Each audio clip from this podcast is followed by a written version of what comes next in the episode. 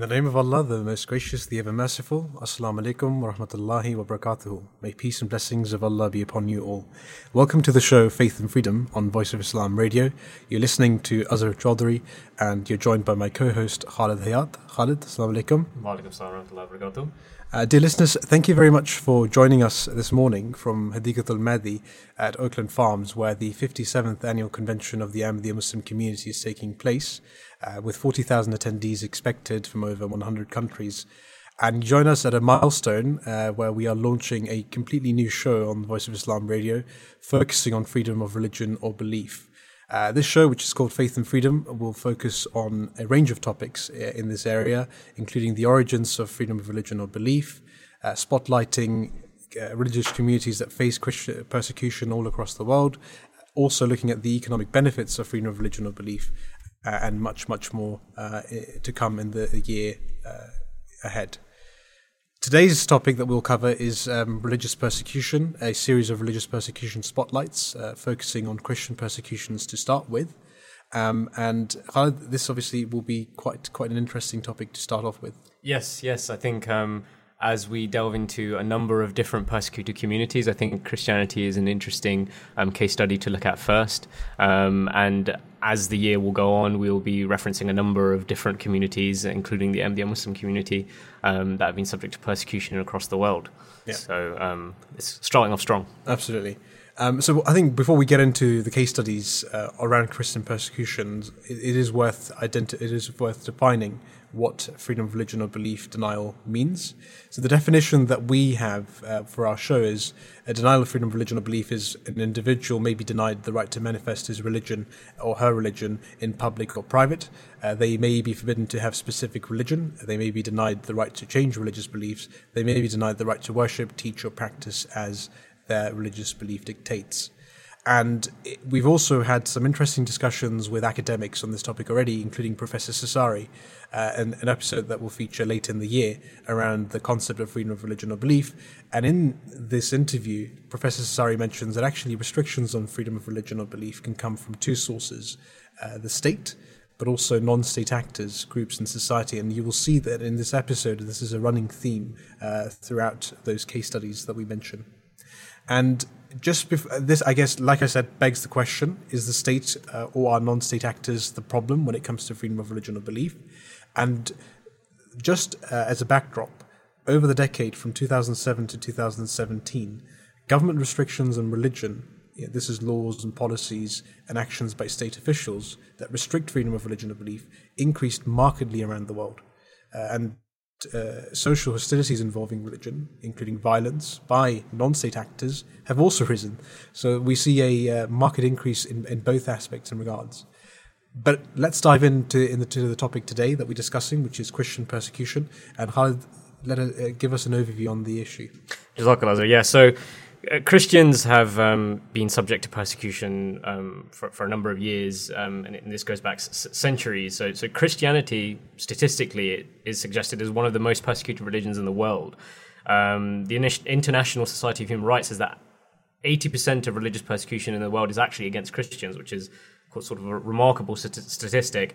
Um, you know, Open Door estimates that 245 million Christians around the world, that's one in nine, wow. Um, Christians actually face persecution.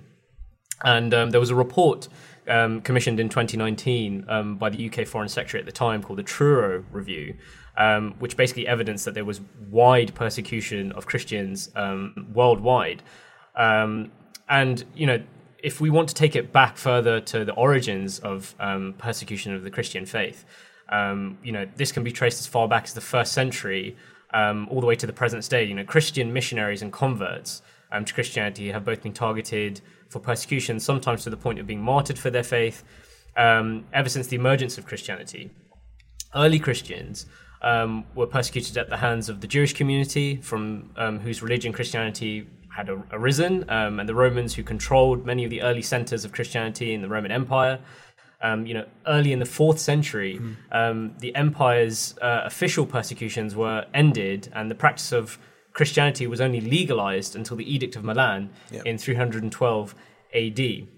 Um, and then, sort of by the year of 380 AD, um, Christians began to persecute each other Um, you know, it's, and and we're seeing the the dichotomy between you know social persecution and state persecution. Um, you know, the schisms of late antiquity and the Middle Ages, including the Protestant Reformations, these are all examples of severe conflicts within the Christian denominations themselves. So there was inter-persecution between other, you know, populaces of the Christian faith, and, and you see mirrors within many different religious communities as we look through this series of programs. Um, you see even within Islam, yeah. multiple schisms of Islam persecuting or being persecuted by other denominations of Islam i.e., the Ahmadiyya Muslim community, which is subject to persecution across the world. Yeah. Um, and then we're sort of moving forward to the 20th century, um, where Christian popula- populations were persecuted. Sometimes they were persecuted to the point of genocide. You're looking at, you know, the Ottoman Empire, um, you know, which committed the Hamidian massacres. There's been the Armenian genocide in recent history, the Assyrian genocide. You know, shockingly, these are, you know, moments in history that are somewhat forgotten, particularly with the Asia that we live in, where there's a lot of reporting on all sorts of persecutions. You know, unless you're part of those communities, yeah. um, you know, these cornerstones of society are sort of lost in time.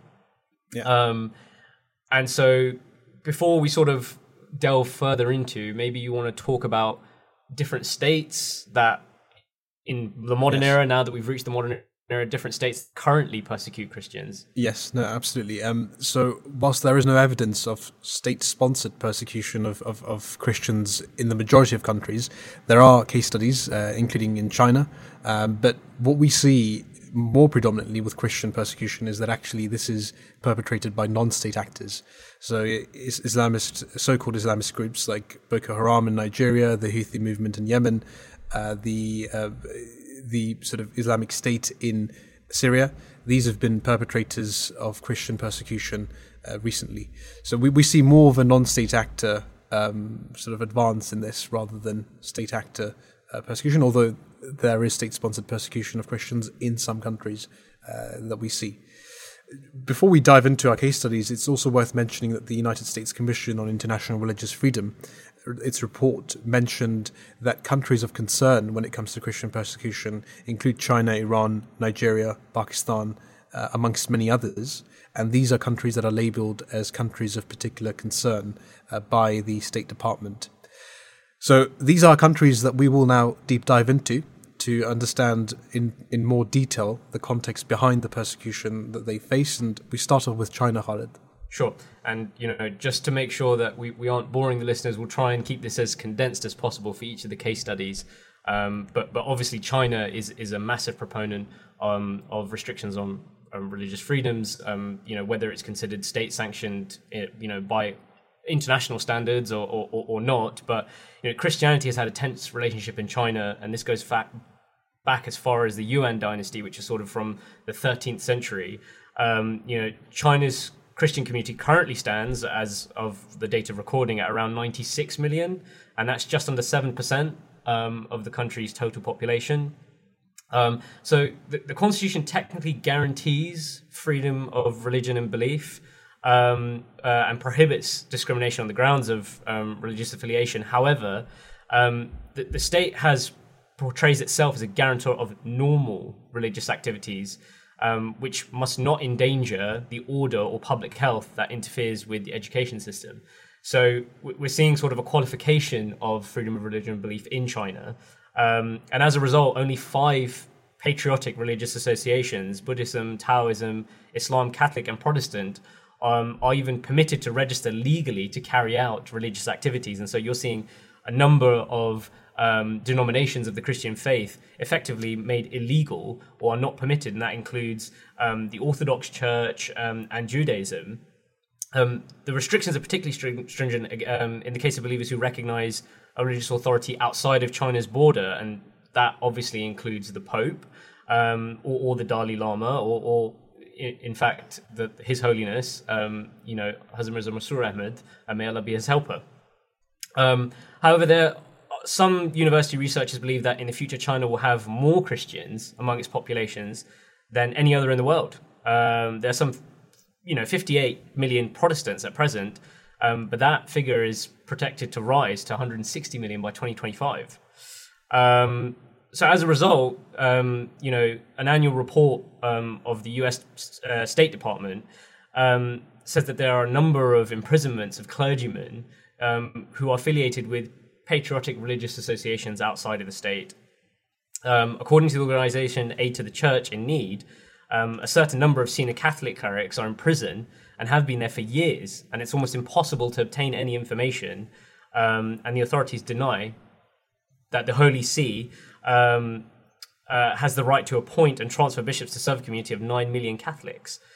Um, so you know you're seeing quite widespread yeah. persecution in China. Absolutely, and uh, we also have Nigeria and Iraq um, in, in, the midst as well. Um, again, two countries with a sort of similar um, issue of non-state actors persecuting uh, Christians. Uh, in, in, Nigeria, you know, you've got 98 million Christians. Half the country's population, they're persecuted. But we uh, we have um, uh, previously uh, interviewed someone in the space who works in the space, John Pontifex from the NGO Christ- Aid to the Church in Need, um, and we've delved a bit more into detail around what this topic uh, is, uh, also what the issues are, what the factors are regarding Christian persecution, and can there be anything that we can do uh, to help the, the, cause and ensure that Christians can practice their faith uh, more freely. So we'll we'll go into that interview now and come back afterwards. Uh, we are joined today by John Pontifex, who's the head of press and information at the Aid to the Church in Need.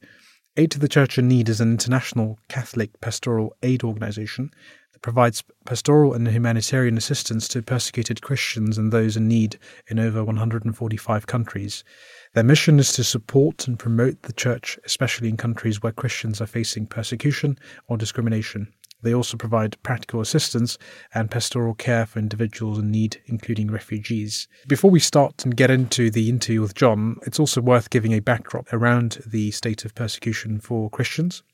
The persecution of Christians is a global issue that affects millions of people around the world. Christians are targeted because of their faith, and the problem is often exacerbated by economic and political factors. According to the latest World Watch list released by Open Doors, more than 360 million Christians suffer high levels of persecution and discrimination for their faith. So, quite a stark number and a stark backdrop in terms of the persecution that the Christian faith faces all across the world.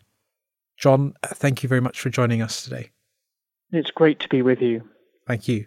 We'll start off with a basic question around the issue, which is what are some of the key factors contributing to the rise of Christian persecution? Yes, this is a really important part of understanding the whole nature of, of Christian persecution, the way in which it's uh, getting worse, and yet at the same time, uh, there seems to be very little uh, known about it in the public sphere. So we often follow the US based Pew Research Center because it's seen as being, uh, because it's non religious, to that extent, it's seen as having a layer of impartiality that uh, non religious specific groups can't necessarily attain, although the, the, the data produced by Open Doors, which you quoted there, and I work very closely with them, they're data is extremely robust, um, but it's also worth uh, looking at some of these secular sources, such as the Pew Research Center. And their most recent figures indicate that Christians suffer harassment and, and worse, be it discrimination, persecution, um, and, and, indeed genocide, um, in as many as 155 countries, wow. which is the highest for at least 15 years.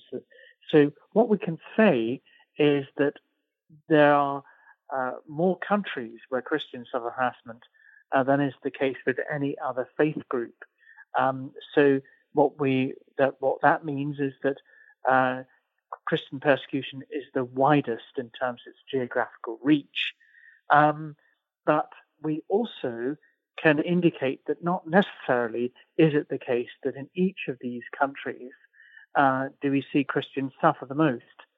So there are specific countries, and obvious ones come to mind, such as China, where you've got the Uyghur Muslims, uh, and in uh, in Burma you've got the Rohingyas, who arguably suffer worse. And when I was in Iraq, we quickly found out that it was the Yazidis who suffered far worse under Daesh than Christian. None, none of this um, under uh, uh, undermines the case to show the gravity of Christian persecution, but it sets it in a context.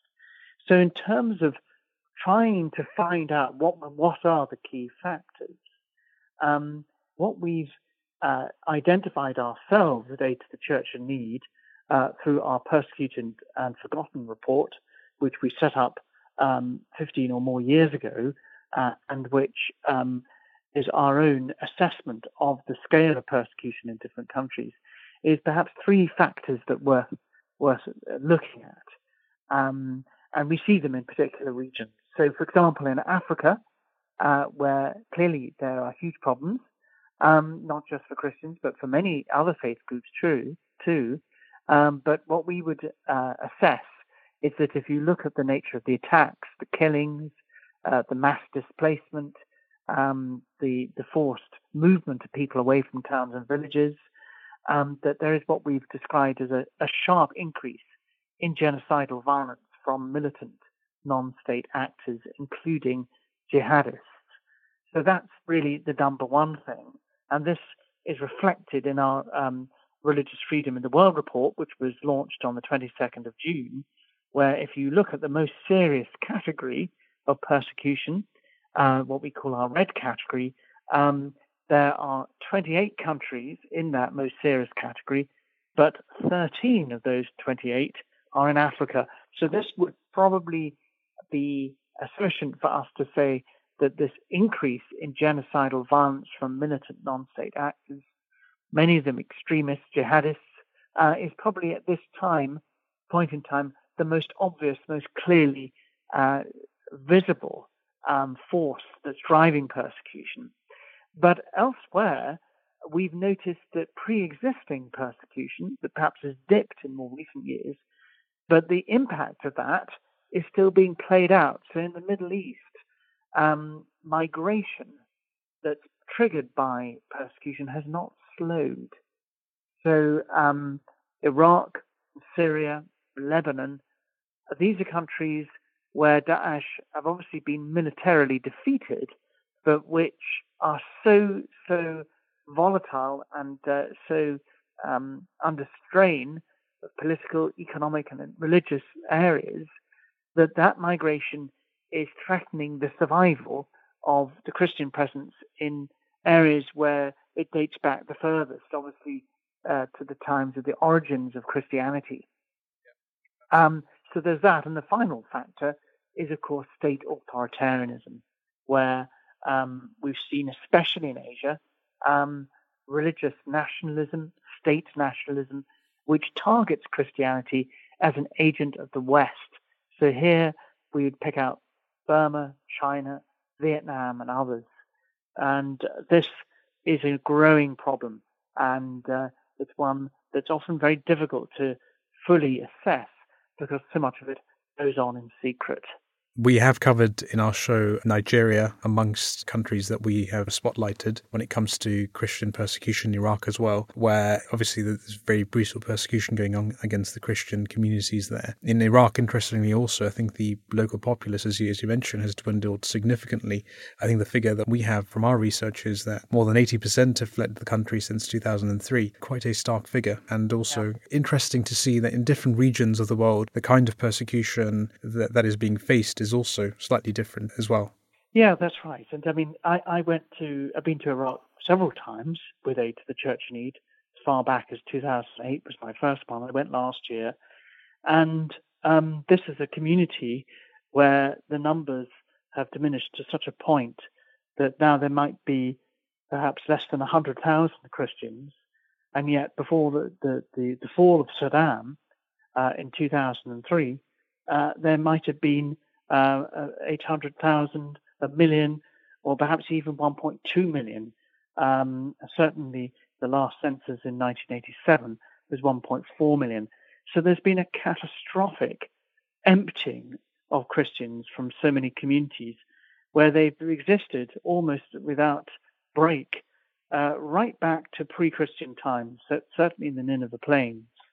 Um, we're, we're, seeing the end of a, of a civilization um, really, that um, uh, has alarmed so many people, not least the King when he was Prince of Wales, was particularly alarmed yeah. by what was happening to, to the Christian presence uh, in, in Iraq and elsewhere in the Middle East. No, absolutely.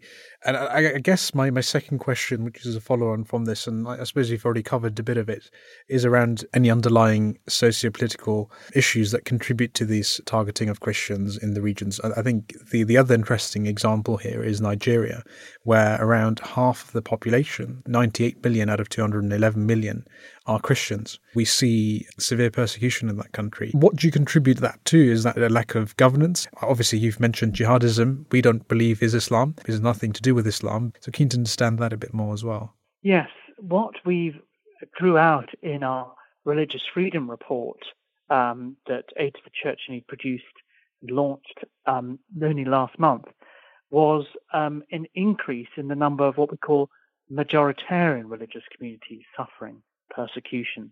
So the obvious example, and it's mentioned in the main findings of the Religious Freedom Report, is indeed Nigeria. And um, we had a visit from a bishop from southern Nigeria, from southwest Nigeria, Ondo State. This bishop, Jude Arogundade, um, was reflecting on the most appalling attack that took place during a church service um, in one of his parishes, one of his churches, people gathering for, for mass there were attacked and uh, 41 killed, more than 80 injured. And he um, has studied this very carefully as Bishop Jude, and we've studied it very carefully. And we know that the situation is very, very complex. Uh, and the factors that are driving this um, are, are many and in overlapping and interweaving. So we would look at, um, uh, as you rightly say, a breakdown in, in governance. And for example, in this case, the attack on the church in, in Owo back in June of 2022, even though it's more than a year since that had happened, uh, to our best of our knowledge, no one has been charged. So if that's happening, um, if no one is being brought to justice, that simply strengthens uh, the the resolve of communities that are responsible for these attacks to carry on, knowing that they can act with impunity and get away with it. Yeah. The breakdown of governance is certainly there. Another factor is uh, ethnic division. So we see uh, the, the many different groups struggling um, between you've got um, you've got farmers and landowners and you've got um, herdsmen who are constantly on the move, these nomadic herdsmen, um, Fulanis, who are constantly in search of fresh pastures to, to graze their cattle. And these um, particular farmers um, have become militarized in many instances. So we're seeing the illegal flow of arms um, into these countries. And uh, particularly in Nigeria, we're seeing uh, the, these herdsmen who would, you know, traditionally have the most basic of weapons to defend their their, their livestock. Uh, now they've got the most sophisticated weapons, and everyone's asking, how on earth have such a community got that mm. level of sophisticated weaponry? So you've got the illegal spread of arms, you've got ethnic divisions, and you've also got the element of climate change, whereby these um, nomadic groups are forced further uh, away from their traditional grazing grounds because of climate change having uh, produced desertification in, in key areas. But the other aspect, and it was drew out, drawn out by um, Bishop Jude Arogundade of Ondo in Nigeria, responding to the Owo atrocity, was uh, the rise of, of jihadism. So we know that that is sorely contested yep. by by other others within the Muslim community. Um, but in this case, he stated in the Houses of Parliament last year when we invited him over uh, that uh, it's evident from the attacks in Owo and elsewhere um, that there is a reassertion of um, uh, an extremist drive to push Christians and others out. And so we're very concerned about that. And we have done a lot of work to try to draw attention to the scale of these problems. Um, but one of the things, of course, is the sheer numbers that we're talking about. Um, that you know we're talking in terms of thousands upon thousands of Christians. In fact, according to our research, 7,600 Christians killed in Nigeria between January 21 and June 22.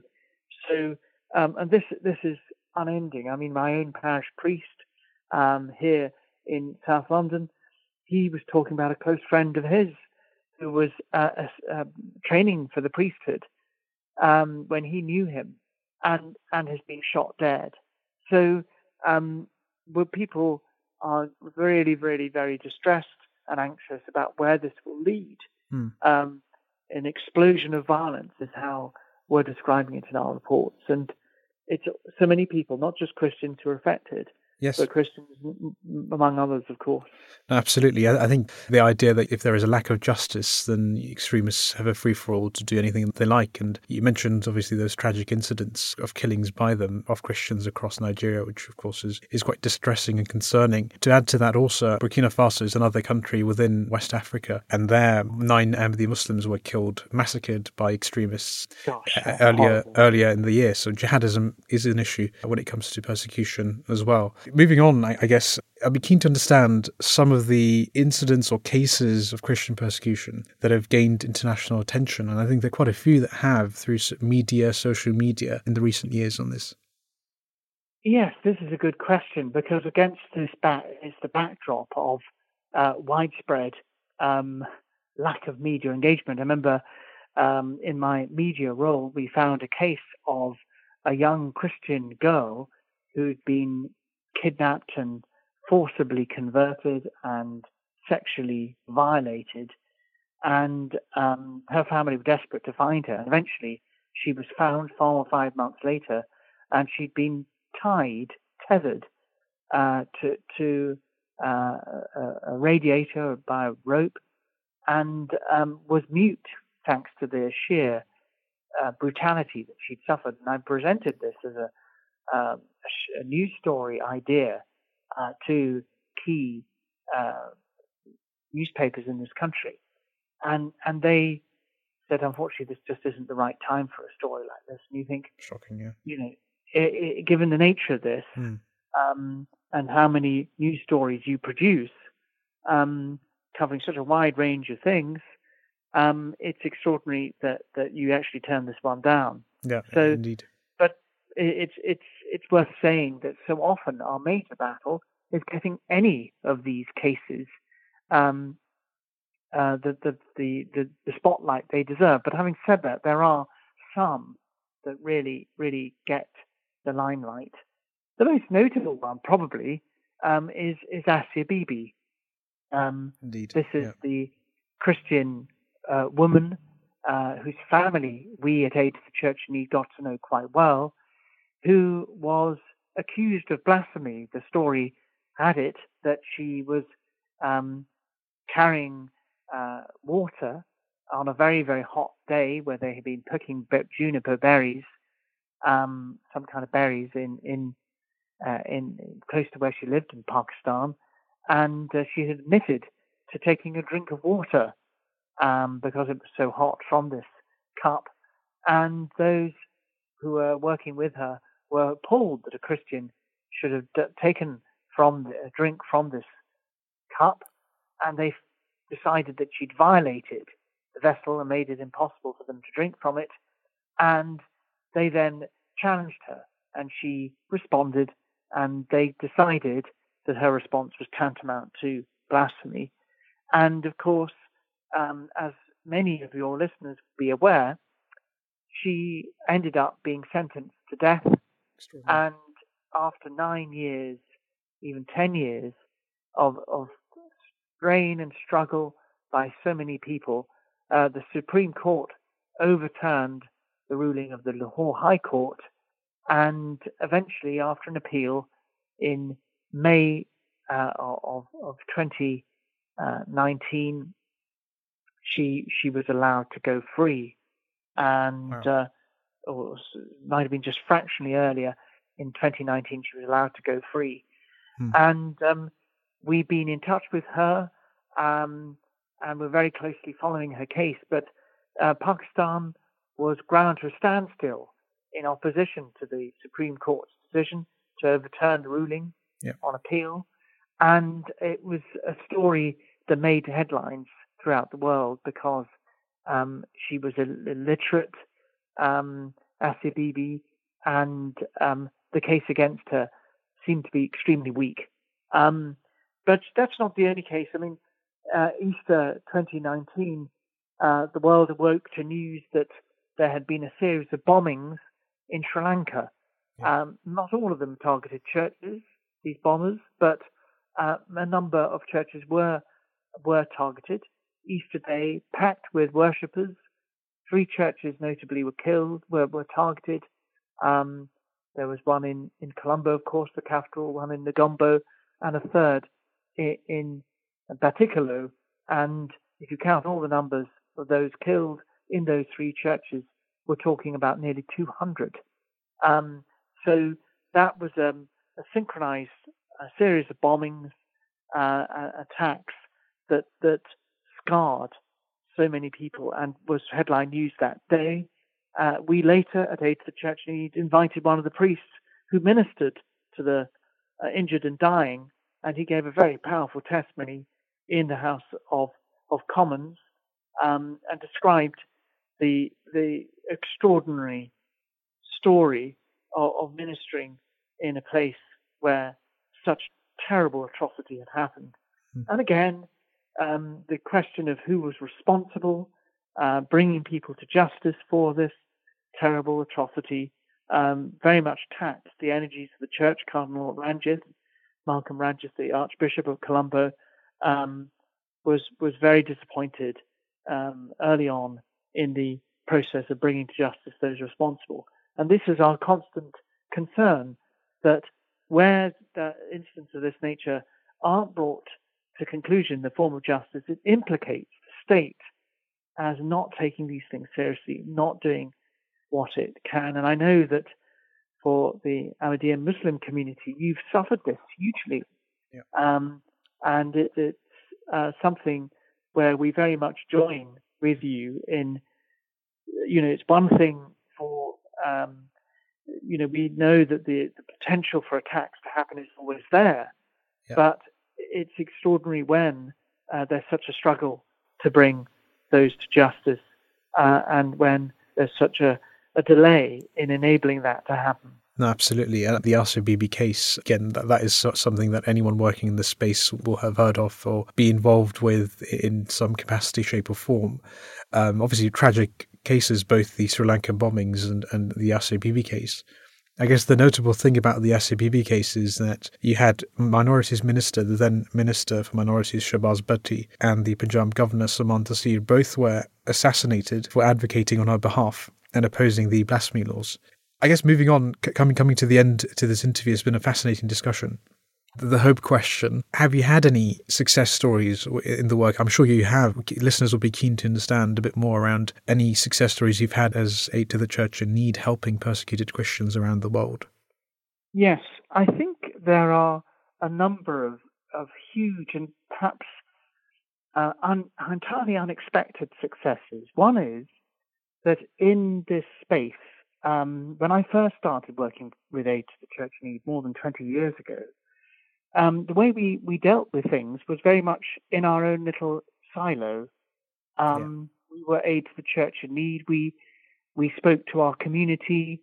Uh, we fundraised within our community, and we worked almost exclusively with our community. What's happened over the, la- the last 20 years is a banding together of, of people from different faiths, different backgrounds, different traditions, who are beginning to come to gather round a common understanding uh, about the importance of the right to religious freedom. And this is irrespective of uh, differences in, in particular beliefs, yep. uh, but a recognition um, that religious freedom is something we are all um, wanting to fight for, and fight for it we must. And it's wonderful to be invited to come uh, as a Catholic to come and speak on the radio of the like yours because it's an expression of just how far we've come, uh, recognizing that the the uh, the evil of, of violence against people uh, simply for their faith is something we, we must all um, come together to, to stop.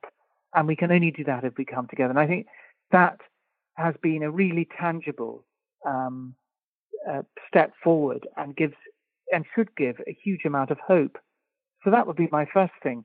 The second is um, that we have in individual cases been able to extricate people from situations of terrible distress where uh, essentially there's a price over their head, they're having to live in um, hiding, uh, and they're in terrible mental anguish. And only uh, last week, I was able to speak to somebody who, uh, after an extraordinary journey, had been able to make their, their way out of a country of persecution and was able now to start a new life. Now, we Brilliant. don't want this to happen to every case of persecution, but in extreme cases, it's the only way forward. Um, and so, and I think just as one final point would be, you know, we talked about Iraq earlier, just to get back to it. When I went to Iraq in 2014, at the height of the extremist um, um, invasion by the jihadists, no one could imagine that there'd be anything other than, than distress going forward. Now, that community has been rebuilt. The extremists have been forced out. Uh, churches have been rebuilt. Communities have returned. Schools have reopened. Uh, convents have been reopened. Uh, and it's been an incredible journey back from the abyss. And this has been done at the behest of Aid for Church Need and others working together. And it shows what can happen. No, absolutely. And I think it, it is quite inspiring because often in this space, it can be quite depressing. It can be sad, and obviously it is because these are tragic stories, tragic incidents of people who really suffer on the ground uh, for their faith, and really the inspiration of a lot of work that I'm sure you, you and my, myself do. But I think it's also very touching to see success stories, and, and, and I'm aware of many more of Aid to the Church in Need. But of course, we are running out of time uh, today in this interview. But I know, John, you'll be attending our annual convention, the Jalsa Salana in Alton, Hampshire, in a few weeks' time. So we really look forward to uh, having you there. Uh, look forward very much to joining you uh, at the great event. Allah. You're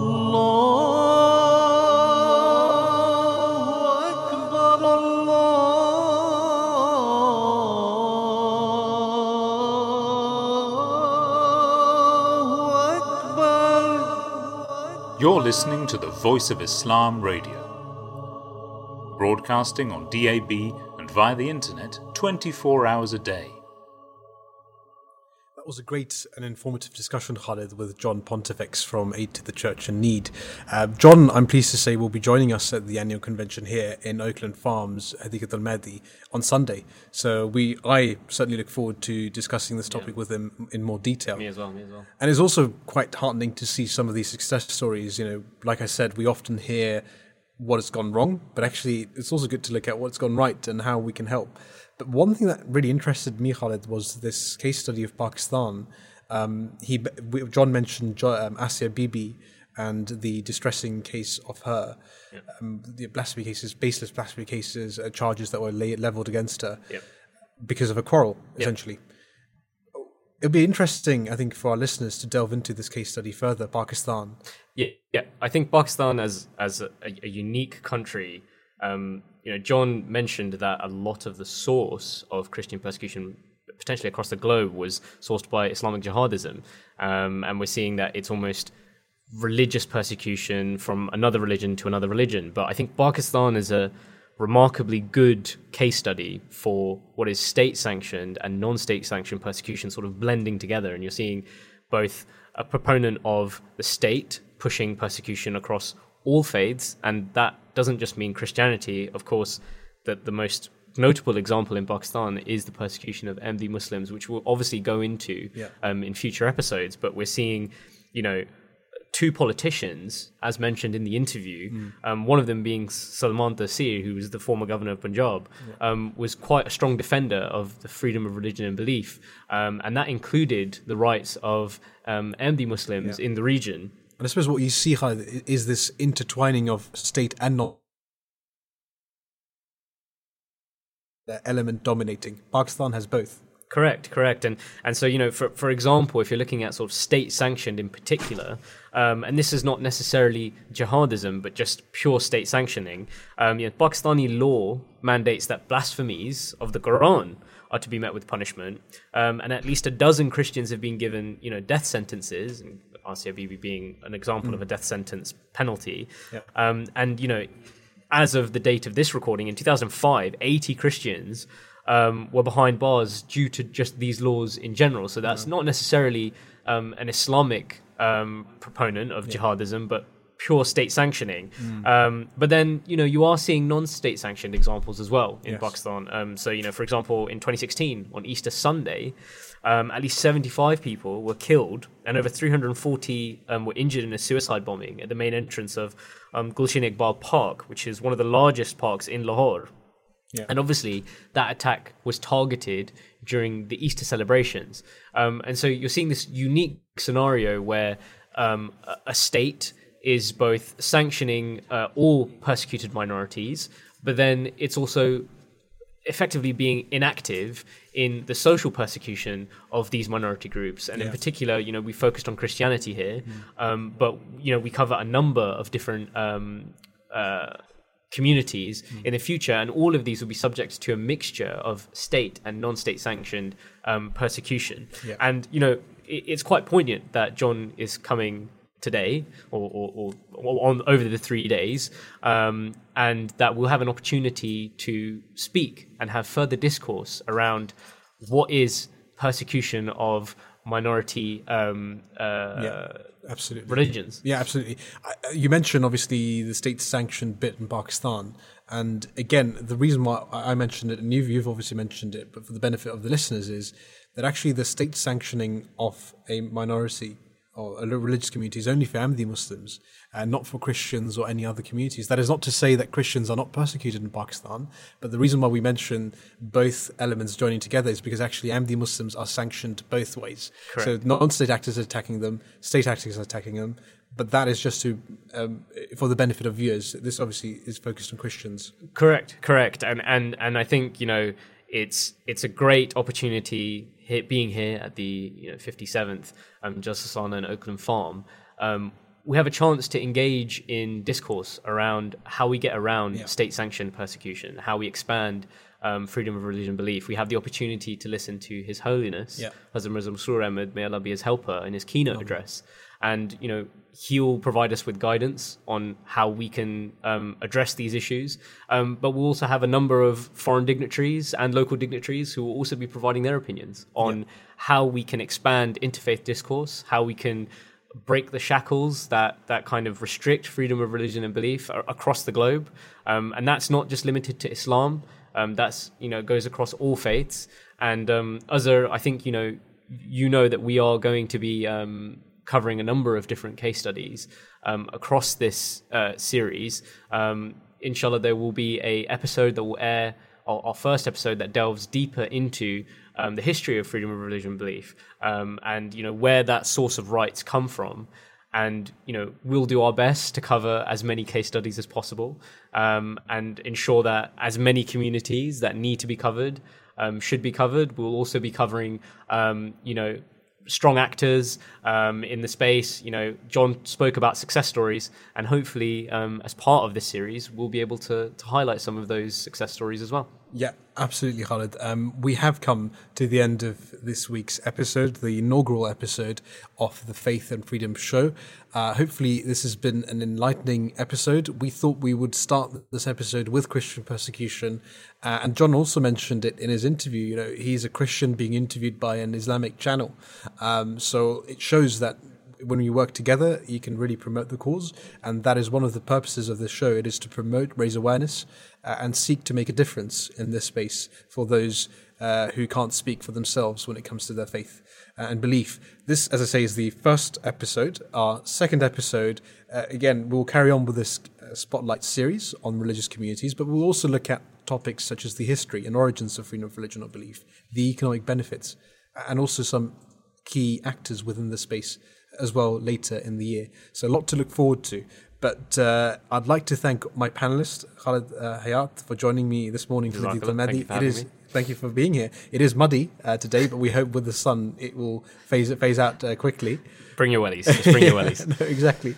Um, and I'd like to thank John, of course, for his uh, insights. Um, and again, look forward to meeting him on Sunday. I'd like to mention that the views and opinions mentioned by the panelists are their views only and do not necessarily represent the views and outlook of the Voice of Islam radio. For feedback and more information or to listen to this episode again, please log on to www.voiceofislam.co.uk. Until next time, Assalamu alaikum wa rahmatullahi wa barakatuh. May peace and blessings of Allah be upon you all.